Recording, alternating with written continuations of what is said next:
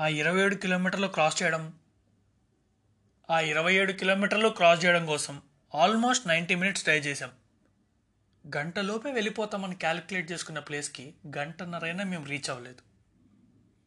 బైక్లు అలా సైడ్ కాపుకొని ఒకసారి ముందు వెనక లుక్ వేసుకున్నాం ఆ రోడ్డు మీద మేము తప్ప నర మానవుడు లేడు. అక్కడక్కడ జస్ట్ స్ట్రీట్ లైట్స్ వెలుగుతున్నాయి అంతే. అంతే. అందరం ఒకసారి బైక్ పై నుంచి ఒకరి మొఖాలు ఒకరు అంతే బైక్ పై నుంచి మేమందరం ఒకసారి ఒకరి ముఖాలు ఒకరు చూసుకొని షాక్లో ఉన్నాం. అంతే బైక్ పై నుండే ఒకసారి అందరం ఒకరి ముఖాలు ఒకరు చూసుకున్నాం. మా ప్రయాణం లదక్ వైపు. టూ థౌజండ్ సెవెంటీన్ జూన్లో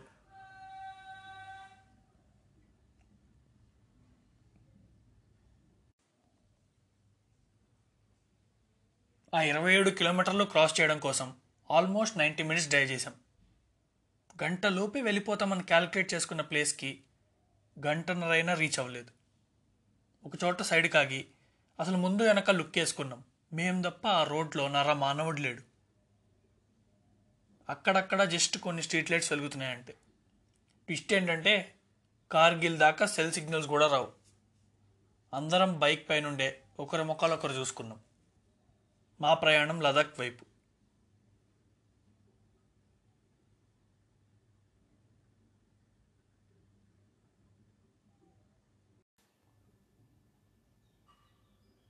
ట్వంటీ సెవెంటీన్ జూన్లో ఒక ఫిఫ్టీన్ డేస్ పాటు మా బ్యాచ్ అంతా లదాఖ్కి రోడ్ ట్రిప్ వెళ్ళాం.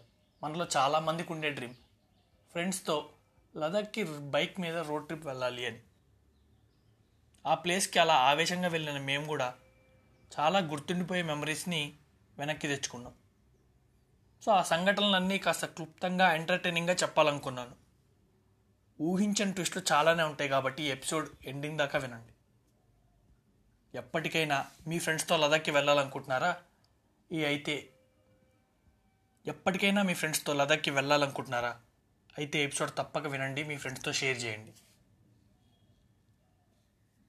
మా తుగ్లక్ బ్యాచ్ అంతా కలిసి ఒక three year six months back మా ఫ్రస్ట్రేటెడ్ జాబ్ లైఫ్ నుండి ఎస్కేప్ కావాలని ఒక లాంగ్ ట్రిప్ వేద్దాం రా అని డిస్కషన్ స్టార్ట్ చేసాం బేసిక్గా జాబ్స్లో అంత ఫ్రస్ట్రేషన్ ఏం లేదు కానీ కాలేజ్లో ఉండే ఆ సిక్స్ సెవెన్ అవర్స్లో ఒక త్రీ అవర్స్ కూడా ఫోకస్ చేయని మా మైండ్స్ని ఆఫీస్లో పెట్టి ఎయిట్ అవర్స్ ఫోకస్గా వర్క్ చేయాలి అని ట్రైన్ చేయడం పెద్ద భారంలాగా ఫీల్ అయ్యాం. స్టూడెంట్ నుండి ఎంప్లాయీగా కన్వర్ట్ అయ్యే ప్రతి వాడికి వచ్చే ఫ్రస్ట్రేషన్ ఏమో ఇది. స్టూడెంట్ నుండి ఎంప్లాయీగా మారిపోతే ఆ ఫ్రీడమ్ కోల్పోయిన ప్రతి వాడికి వచ్చే ఫ్రస్ట్రేషనే ఇది. మా బ్యాచ్లో ఐదుగురు ఉంటారు. కానీ ఒకడు ఎంఎస్ కోసం యూఎస్ వెళ్ళడం వల్ల ఆ నలుగురితోనే ఈ రోడ్ ట్రిప్ డిస్కషన్ స్టార్ట్ అయింది. ముందు క్యారెక్టర్లో రంగప్రవేశం. ప్రతీక్. సో ఆ నలుగురు క్యారెక్టర్ పేర్లు ప్రతీక్ విహారీ రఘురామ్ అండ్ ఆ లాస్ట్ వాడిని నేను.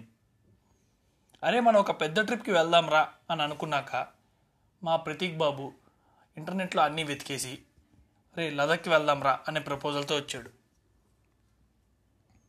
లదక్కి రోడ్ ట్రిప్ అంటే వయా కాశ్మీర్ ఆర్ మనాలి వెళ్ళొచ్చు. సో మేము ఏ రూట్ బెస్ట్ అని ప్రోస్ అండ్ కాన్స్ అన్నీ వేసుకొని కాశ్మీర్ ఈజీ. సో మేము ఏ రూట్ సో మేము ఏ రూట్ ద్వారా వెళ్ళాలి అని అన్నిటికీ లదాఖ్కి రోడ్ ట్రిప్ అంటే వయా కాశ్మీర్ ఆర్ మనాలి వెళ్ళొచ్చు.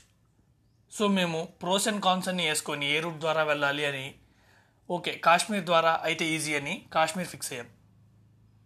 మా ప్రతీక్ గాడి ట్రిప్కి ప్లానర్ అనమాట అంటే ఎక్కడెక్కడ స్టే మా ప్రతీక్ గాడు ఈ ట్రిప్కి ప్లానర్ అనమాట ఎక్కడెక్కడ స్టే చేయాలి ఏ డే ఎటు వెళ్ళాలి ఇవన్నీ వాడు సృష్టిస్తాడు. రోడ్ ట్రిప్పే వెళ్ళాలి అని డిసైడ్ అయ్యి మేము రాయల్ ఎన్ఫీల్డ్స్ కాశ్మీర్లో రెంట్కి తీసుకుందామని డిసైడ్ అయిపోయాం.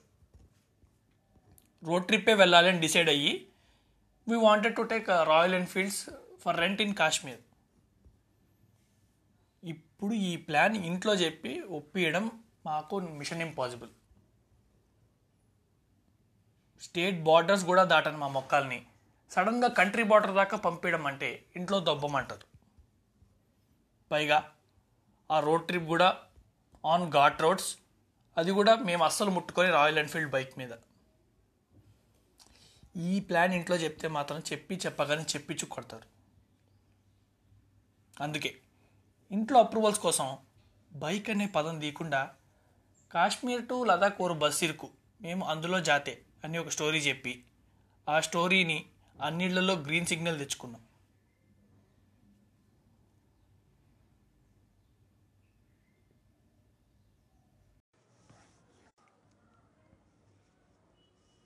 డిస్కస్ చేసుకున్న టూ వీక్స్కి అప్రూవల్ రావడం. లేట్ అయితే ఫ్లైట్ టికెట్స్ రేటు పెరుగుతాయేమో అని ఫైవ్ మంత్స్ ముందరే టికెట్స్ బుక్ చేయడం అయిపోయింది.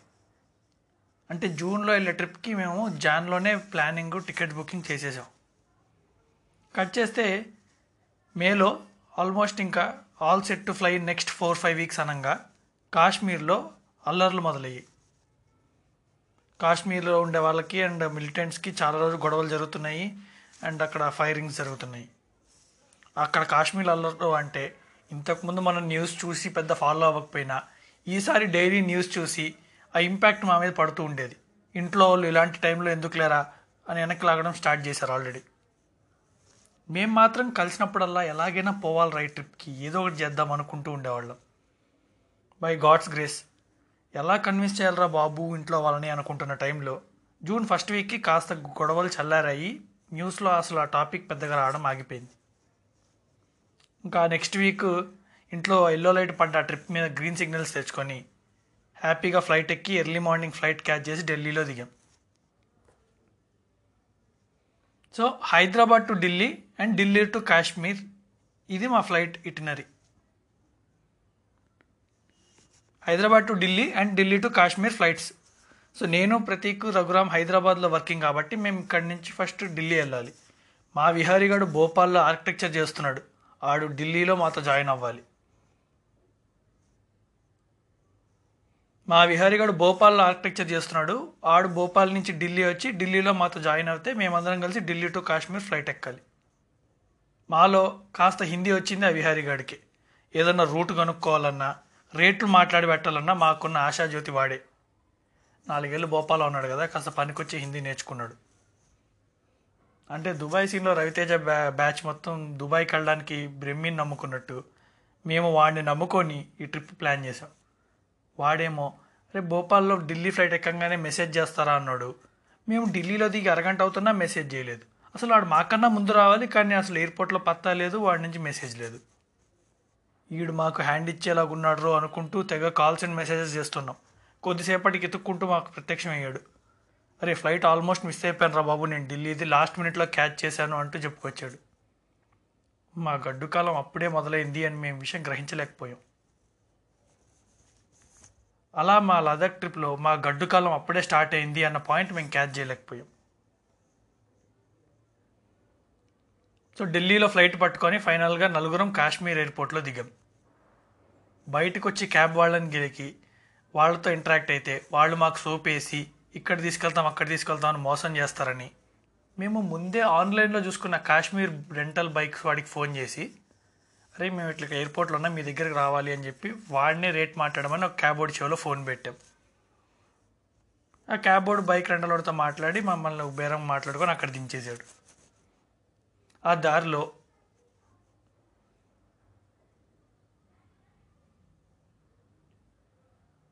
కాశ్మీర్ బైక్ రెంటల్ షాప్ వాడితో ఫోన్ మాట్లాడించి వాడితోనే క్రేట్ మాట్లాడించి క్యాబ్ ఎక్కాం. ఆ దారిలో వెళ్తున్నప్పుడు ఇంటి చుట్టూ గోడలు ఆ దారిలో వెళ్తున్నప్పుడల్లా ప్రతి ఇంటి చుట్టూ ఎత్తైన గోడలు ఇంటి చుట్టూ కంచె గోడపైన కూడా ఏదో సెక్యూరిటీ ఉన్న ఫెన్సింగ్. అసలు నాకు అనిపించి మొత్తం వీధులన్నీ విఐపీలలానే ఉన్నాయి. ఒక్క చోట కూడా రోడ్ మీద వెహికల్ లేకుండా మొత్తం రోడ్ మీద బ్లాకర్స్ షాప్స్ అన్నీ క్లోజ్డ్.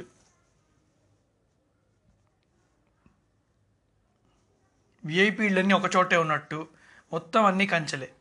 పైగా రోడ్లో ఎక్కడ చిన్న వెహికల్ కూడా లేకుండా మొత్తం అన్నీ బ్లాకర్స్ నిండిపోయినాయి అండ్ ఖాళీగా షాప్స్ అన్నీ క్లోజ్డ్. మార్నింగ్ నైన్ అవుతున్న ఏంటి బాబు సిచ్యువేషన్ అని డ్రైవర్ని అడిగితే నిన్న నైట్ ఇద్దరు కుర్రాలు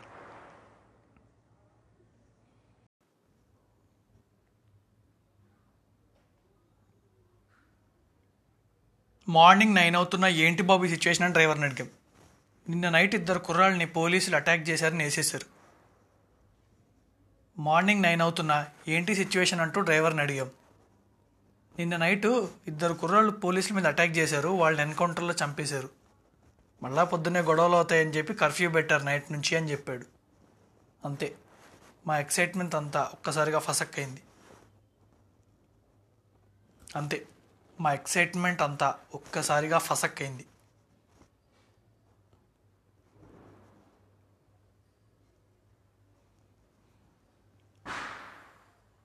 ఆ దార్ ఫిఫ్టీన్ మినిట్స్లో మమ్మల్ని ఆ బైక్ షాప్ దగ్గర దించేసి ఆ క్యాబ్ వాడు వెళ్ళిపోయాడు. ఒక్క లుక్కు చుట్టూ వేసుకుంటే మొత్తం షాపులన్నీ బంద్ రోడ్లన్నీ ఎంటీ అక్కడక్కడ కాస్త మనుషులు కనపడుతున్నారు. మేము లోపలికి వెళ్ళకముందే రెండు పెట్రోల్ వ్యాన్లు ఆల్రెడీ ఆ వీధులు తిరుగుతూ ఉన్నాయి ఓన్లీ వీడి దగ్గర బైకులు తీసుకొని కాశ్మీర్ నుండి బయటపడిపోదాం అనుకుంటుంటే ఓన్లీ వీడి దగ్గర బైకులు తీసుకొని శ్రీనగర్ నుంచి బయటపడిపోదాం అనుకుంటే ఆ రెంటింగ్ షాప్ వాడు మా దుస్థితిని అడ్వాంటేజ్ తీసుకొని వెబ్సైట్లో ఉన్న రేటు కన్నా ఫిఫ్టీ పర్సెంట్ రేటు పెంచేసి బైకులు అవైలబుల్ లేవు సార్ ఏం చేయమంటారు? బయట గ్యారేజెస్ అన్నీ క్లోజ్ ఉన్నాయి. సో ఇదే రేటు తీసుకుంటే వాళ్ళు తీసుకోండి. లేకపోతే రేపు షాపు ఇప్పుడు షాప్ కట్టేసి వెళ్ళిపోతా రేపు గ్యారేజ్ ఓపెన్ అయ్యాక చూసుకుందాం అంటూ మా గొంతు మీద కత్తి పెట్టాడు.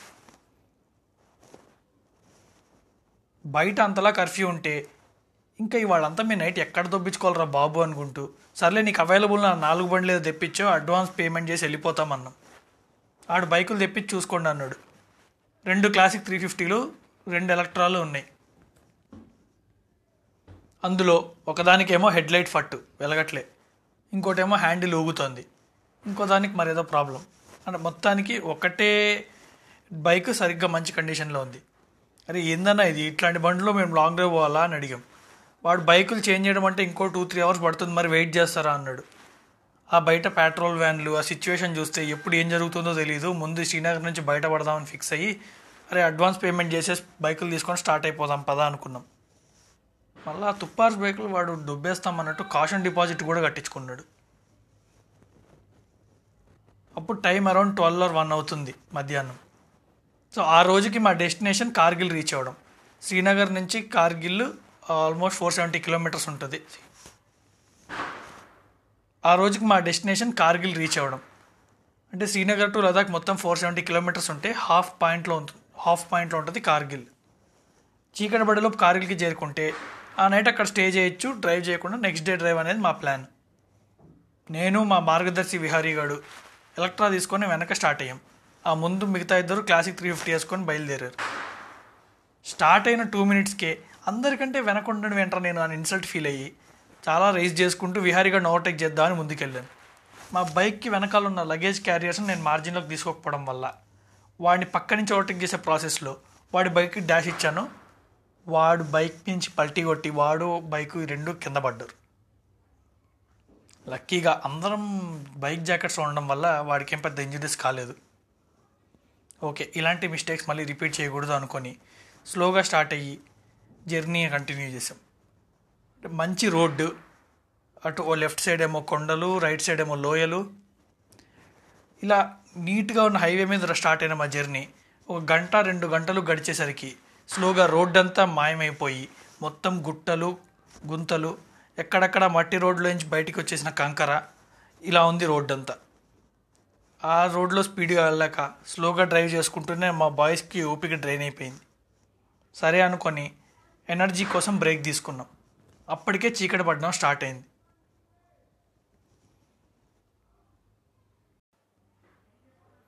అప్పటికే చీకటి పడడం స్టార్ట్ అయింది. ఈ స్పీడ్లో ఇలా మనం చీకటి పడేలోపు కార్గిల్కి వెళ్ళలేం అని రీక్యాలిక్యులేట్ చేసుకొని. సరే కార్గిల్ ముందు డ్రాస్ అనే ఒక ప్లేస్ ఉంది.